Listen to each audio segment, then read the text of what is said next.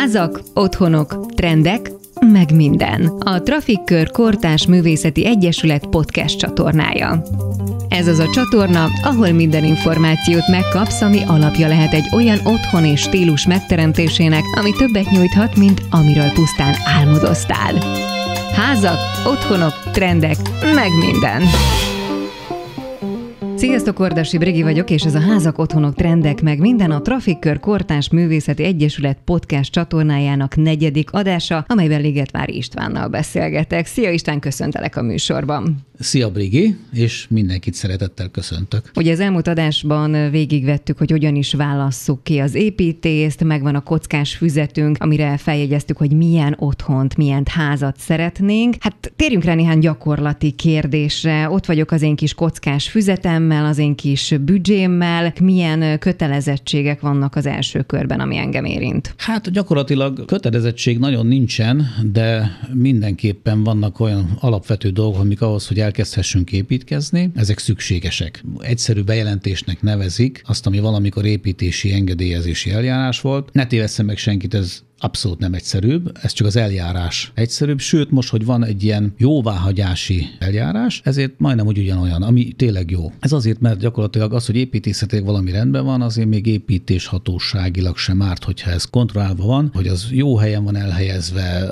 tényleg megfelel az építési törvénynek, az otéknak, héznek, stb. stb. Nem árt, ha kontroll alatt van. Ugye az egyszerű bejelentés pár évvel ezelőtt, mikor fölazították bürokratikus építési engedélyezési eljárást, akkor nagyon nagy felelősséget tett az építész, építészre is, és az építetőre is, mert gyakorlatilag az építészre volt bízva, hogy mindennek megfeleljen az épület, minden előírásnak, kivitelezés elkezdődhetett, ám ha netán hibát követett el, akkor bizony elég komoly büntetés volt kiróható, hogyha az építés felügyelet ezt akkor vette észre, amikor már megvalósult az a hiba manifestálódott, mondhatom ezt így. És gyakorlatilag ezért tényleg sokszor én úgy gondolom, hogy az a tervezési díj, ami kifizetésre kerül, nincsen arányban nyilván az sem a bírság, sem az építési költséggel, sajnos. Hiába volt biztosít biztosítás, ezek nem tudták fedezni. Hál' Istennek nekem nem volt ilyen problémám, de az, ami a levegőbe lógott, azt nem tudta volna egy építész biztosítása fedezni. Na de ez a múlt, mert gyakorlatilag most ugye van valamelyest kontroll azáltal, hogy a kormányhivatalba rendelt építés hatósági ügyeket, ez tényleg egy szakember, ez egy külön szakma, higgyék el. Nyilván az építésznek nagyon fölkészültnek kell lenni, de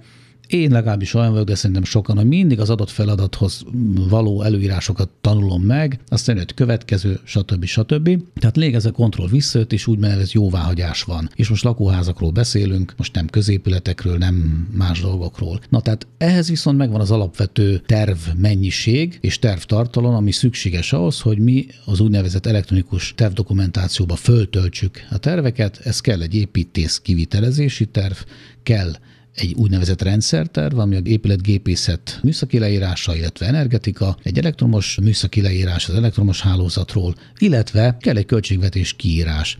Ezzel gyakorlatilag ez az eljárás elindulhat, viszont ami még szükséges, és amire még meg kell állapodni az építésznek, az a tartószerkezeti kiviteli terv. Ma már azért úgy gondolom, hogy olyan értékű és összetettségű épületek épülnek, amik azért megkövetelik azt a fajta részletességet, amit nem tapasztalatból majd a külműves vagy a kivitelező határoz meg, hanem ami le van fektetve, ami egyrészt szerződési alap, másrészt pedig az előírásoknak megfelelő működését fekteti az épületnek. Tehát ez mindenképpen, ez kiviteli terv. Ugye régen ez egy paradigma volt, hogy minek kiviteli terv, majd tudni fogják. Persze, mikor a kockaházak épültek, nyilvánvaló egyfajta vagy kétfajta építőanyag volt, meg három térkapcsolat, és akkor hagy szóljon tapasztalatból épített mindenki. Ugye a helyi hatóságok által rögzítve vannak bizonyos építési előírások. Ezzel kapcsolatosan ugyancsak az építésznek kell figyelni, vagy az építető jó, ha figyel erre már rögtön a telek megvásárlásakor? Hát telek megvásárlásakor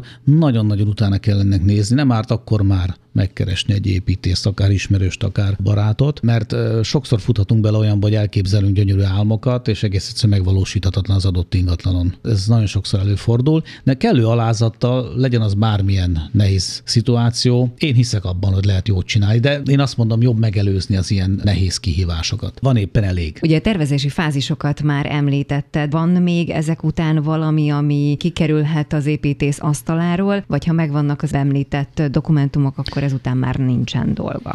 Ugye az építész a generál, és föl is sorolom most ezt, de gyakorlatilag szerintem a weboldalunkon gyönyörű szép lista lesz ezekről a dolgokról, de egyszerű bejelentéshez kell az építészterv, rendszerterv, elektromos műszaki leírás. Szükséges lesz tartószerkezeti kiviteli terv, talajmechanikai szakvélemény, ez nagyon fontos, talajvizsgálati jegyzőkönyv, és utána én szoktam javasolni, nyilván ma már, amikor az épületgépészet, ez külön tudományág lett, épületgépészeti kiviteli terv, és bizony összetettebb épületeknél elektromos kiviteli terv is. Ez higgyék el, hogy korrekt, én azt mondom, hogy persze rá lehet bízni egy villanyszerelő fantáziájára egy elektromos hálózatot, és tényleg az egyik legfelkészültebb szakma, ezt komolyan mondom. De én azt gondolom, hogy mindennek az alapja az, hogy előre meg van tervezve, és nem improvizatíve készül el a helyszínen. Nem beszélve arról, hogy maga az építési folyamat, a szerkezeti rendszer az annyira egymásra épül egy, egy egyszerű háznál is, nem csak egy mai összetett, passzív, mindennek megfelelő háznál, hogy ezeket gyakorlatilag kell, hogy legyen egy olyan dokumentum, dokumentum, ami a különböző időpontban megjelenő szakembereknek egy vezérfonalat ad. Ez egy profán magyarázatnak tűnik, de ha már másért nem, ezért szükséges azt letenni, arról nem beszélünk, mert nem vagyunk negatívok, hogy amikor meg baj van, akkor legyen mire hivatkozni, és ez a ügyfelet védi. A bürokrácia malmai ebben az esetben lassan őrülnek? Nem, én azt gondolom, hogy nem. Tehát valamikor az engedélyezés egy kínos folyamat volt, azt gondolom, hogy nem. Ma egyre nehezebb egy városi szövetben építkezni dolgozni. Most ugye beszéljünk egy ilyen összetettebb dologról, ott bizony egy csomó előírásnak meg kell felelni. Ezt el kell fogadnunk, hogy egy település részében építkezünk, az, amit csinálunk, az közügy, mert nyilvánossággal kapcsolatban van. Igaz, hogy miénk meg rólunk szól, de akkor is nekünk beleépül ez egy olyan szövetbe, egy olyan városi szövetbe, ami viszont a közösséget határozza meg. Egy, Kettő, nem véletlen az építési szabályzatok, hogy egy adott település szerkezetnek áttekinthetőnek kell lennie, működőképesnek kell lennie. Tehát vannak az olyan felsőbb elvárások, aminek meg kell felelnünk, és ezt végig kell csinálnunk, ez nem feltétlen bürokrácia. Ne, ne beszéljünk a bürokráciáról, ez régenben volt, én most úgy érzem, hogy, hogy azért most úgy sínre lehet tenni hamar egy, legalábbis családi ház építkezésről beszélünk. Ha elhisszük az építésznek azt, hogy mit tudom, ma február van, és azért ne akarjak már októberbe beköltözni, mert elviekben megoldható, még akár hagyományos építkezésnél is. Higgyük az építésznek, hogy a tervezési folyamat, az engedélyezési folyamat, meg az építési folyamat, annak meg kell adni megfelelő időt. Nem a mi szándékunk a megfelelő idő, hogy mi októberbe költözni akarunk, hanem az, amit szeretnénk, azt mennyi idő alatt lehet normálisan, korrektül végigcsinálni az a megfelelő idő. Az engedélyezési terv azt is részletezi, hogy az építkezésnél milyen anyagokat használnak fel. Hogyan válasszuk ki az építőanyagokat? Hát nagyon jól válasszuk ki az építőanyagokat. Ebben az építész sokat tud segíteni, sőt, hát tulajdonképpen ővele kell közösen megválasztani a felhasznált anyagokat. Vannak a szerkezeti anyagok, ami olyan sok csodát nem tartalmaz. A betonacél és a beton minőségét is a tartószerkezet tervező határozza meg. Tehát ezek típusát igazán azokkal a teljesítményekkel rendelkezik, rendelkezik, ami szükséges ahhoz, hogy előírásnak megfelelő épülete legyen, akkor néhány alternatíva van, sok típus, de néhány alternatíva ebben az építész tud segíteni. Ami már a befejező szakaszt jelenti, ami már kicsit az épületnek a homlokzatáról szól, a belsejéről szól, ott bizony ez egy nagyon összetett dolog, ott a fa, a kő, a tégla, tehát ott már azért egy hosszabb folyamat kideríteni azt, hogy számomra mi lesz az a megfelelő felület, textúra, mm, vagy kisugárzású anyag, ami nekem az otthon teremtésében megfelelő megfelelő anyag lesz. Ez már egy izgalmasabb dolog. Ezt azt hiszem, hogy itt hosszabban nem is igazán kéne kifejteni, mert az anyagválasztás a szerkezetanyagon túl, az már valóban megint csak egy ilyen kicsikét lelki tervezési probléma, otthonteremtési kérdés. Ha jól tudom, akkor a családi házakhoz kiviteli tervet nem mindig kérnek az építetők. Érdemes ezen spórolni? Hát én most mondtam egy olyat, hogyha ki akarják dobni a pénzt az ablakon, akkor érdemes spórolni. nem. Én azt szoktam mondani, hogy egy autó kerék nélkül olcsóbb, de nem megy. És ma már én azt mondom, nem csak azért, mert az előírás úgy határozza meg, hogy kivitelezési terv az annyit jelent, olyan dokumentum, amiből egyértelműen megépíthető és megérthető a ház, amit építeni szeretnének. Hát ez kicsikét konyhásan sikeredett, de végül is erről szól. Tehát most már nem arról szól, hogy akarom-e vagy nem, hanem egész egyszerűen ez már nem pusztán anyagi kérdés. Tehát egy kőművest, egy szerkezetépítőt nem állíthatunk oda, hogy most ő találja ki, hogy most milyen vasarmatúr kultúra kerül abba a gerendába. Valamikor, amikor tényleg típus épületek épültek, tényleg sorozatban, akár a 70-es évek végén nem volt kérdés, hogy három méteres fesztába 50-et épített már az adott könyves, mennyi vasat kell betenni, meg milyen áthidalót. De ma, amikor már Los Angeles-i, meg nem tudom, kaliforniai példákból építkezünk, meg egészen másfajta építészeti kultúra özöllött be a médián keresztül, meg mindenféle információs hálón keresztül, ma már ezek nem tipikus dolgok, ezeket már ki kell találni, ezeket már meg kell tervezni, és nem csak azért, mert előírások vannak, hogy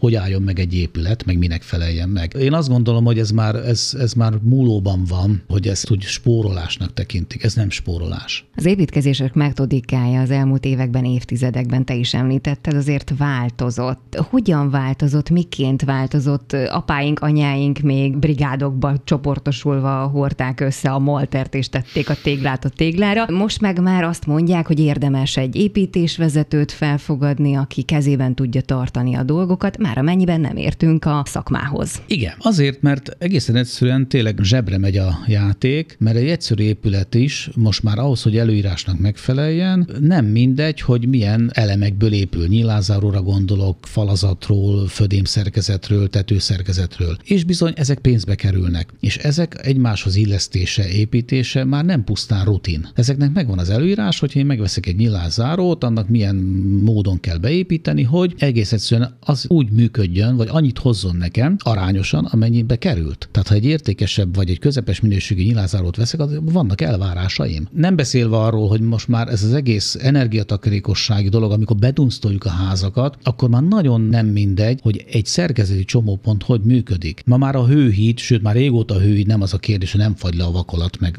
voltak ilyen, meg nem penészedik be. Hát egyrészt ma meg főleg bepenészedik, mert a bezárt építési nedvesség, illetve ledunsztolt ház bizony-bizony nagyon könnyen, akármilyen jó a fűtésünk, hogyha rosszul egy nyilázáró beépítve, ott bizony meg tud jelenni a penész még ma is a 21. században. És akkor ugye fizettük azt, amit fizettünk az ablakét, csak nem úgy lett berakva, és ebből ilyen problémáink származnak. Nem hozza azt a használati értéket, amit befektettem. Mindig ezt szoktam mondani, hogy legalább egy ember legyen, hogy ezt megbízzák-e, vagy a após, anyós, vagy a barát, vagy a öcsém megy ki, de valaki legyen egy ember, most egy átlagos összetettségű házról beszélünk. Egy ember, aki egyben látja az egészet, mert ott dolgozik kőműves, asztalos, festő, nyilázó beépítő, ács, ebből lehet ott több is, mert egyik jön, másik megy, és ez időben máskor dolgoznak, és hogyha nincs az, aki egyben látja az egészet, bizony az így szoktuk dolog sokszor jó szándékból is olyan csomóponti problémát okoz, amit később nem tudnak megoldani.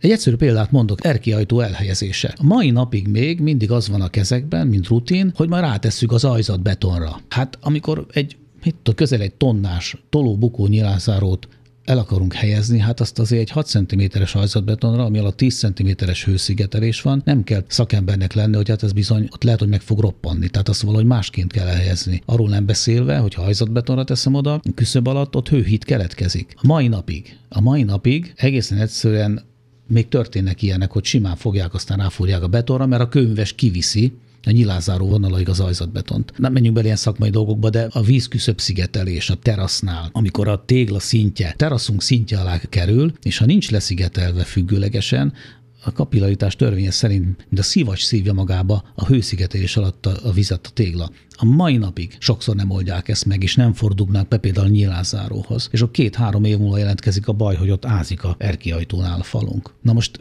én azt gondolom, hogy ezt a két tipikus példát hoztam föl, de sorolhatnám többet, de azt majd a blogon, majd ha lesznek ilyen építési hibák, ezeket szeretnénk ilyen fotókat, ahol meg tudjuk mutatni, amire oda kell figyelni. Azt mondtad, hogy ha februárban kitaláljuk, hogy akkor házat építünk, akkor ne gondoljuk azt, hogy szeptemberbe be fogunk tudni költözni. Mégis hozzávetőleg mennyi idő, így mindennel együtt, amíg elintézem a papírokat, elkészül az első terv, elkészül a második terv, megtalálom a kivitelezőt, megveszem az anyagokat, tehát faltól falig. Uh-huh. Le lehet általánosítani. Én azt mondom, hogy a vázlattervig, a vázlattervnál azt jelenti, hogy egymásra nézzünk ragyogó szemmel, és a drága ügyfél rábólított, na ez az, ezt szerettem volna, ez a vázlatterv, ez ugye ügyfélfüggő, és mikor tudunk találkozni, és stb. stb. Tehát a elfogadott vázlatterv, től indítok mindent, azt mondta, hogy a négy-öt hét alatt, legalábbis a mi feldolgozási részletesünkkel négy-öt hét alatt tudunk elkészíteni egy kivitelezési tervdokumentációt, ami mondjuk a jóváhagyási eljáráshoz elegendő. Vélhetően párhuzamosan készülhet a tartószerkezeti terv, de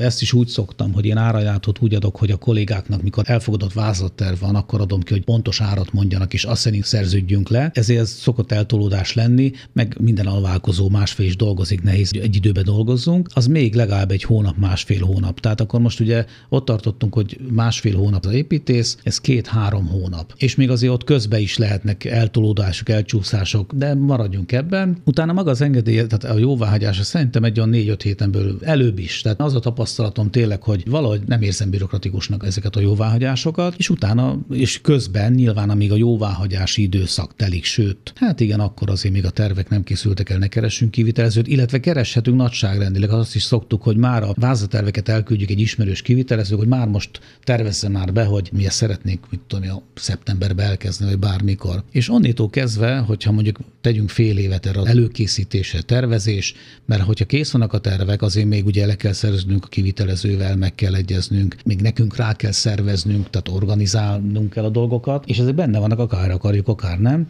Tehát erre azért fél évet számoljunk. És onnitól kezdve feszített ütembe egy év, de én azt javaslom, hogy az inkább függően attól, mikor kezdjük, ősszel vagy tavasszal, ettől függően egy év vagy másfél év. Ne kapkodjuk el, száz évre épül, vagy több száz évre az a ház, nem múlhat fél éven. És lehetőleg főleg a mai passzív őrületben, meg energiatakarékos, meg dunsztolt házakban télen beköltözni. Hát jó, persze tudjuk, most vannak ezek a korszerű hűtő-fűtő rendszerek, szellőztető rendszerek, én is azt mondom, hogy ott a nedvesség még ott van a házban. Úgyhogy egy, egy másfél év, másfél év. Nyilván vannak gyors lakóházak, könnyű szerkezetesek, száraz technológiával épülnek, ezek nem olcsóbbak, hanem inkább az, hogy ezek hamarabb kész vannak. Csak ne felejtsük el, hogy azok akkor is gyors házak lesznek, és nem hagyományos. Összefoglalva az egész dolgot, én azt mondom, hogy nyilván a beruházás nagyságától függ, az épület összetettségétől függ, hogy most az pontosan mennyi idő, de azt mondom, hogy egy év minimum, másfél év úgy általában jó, ha rászánjuk az időt, és nagyon fontoljuk meg, hogy egy egy-két hónapon, fél éven, vagy akár még egy éven sem újon az, amit majd 50 vagy 100 évre építünk magunknak. Az itt lesz, az az épület, még minket is meghaladóan.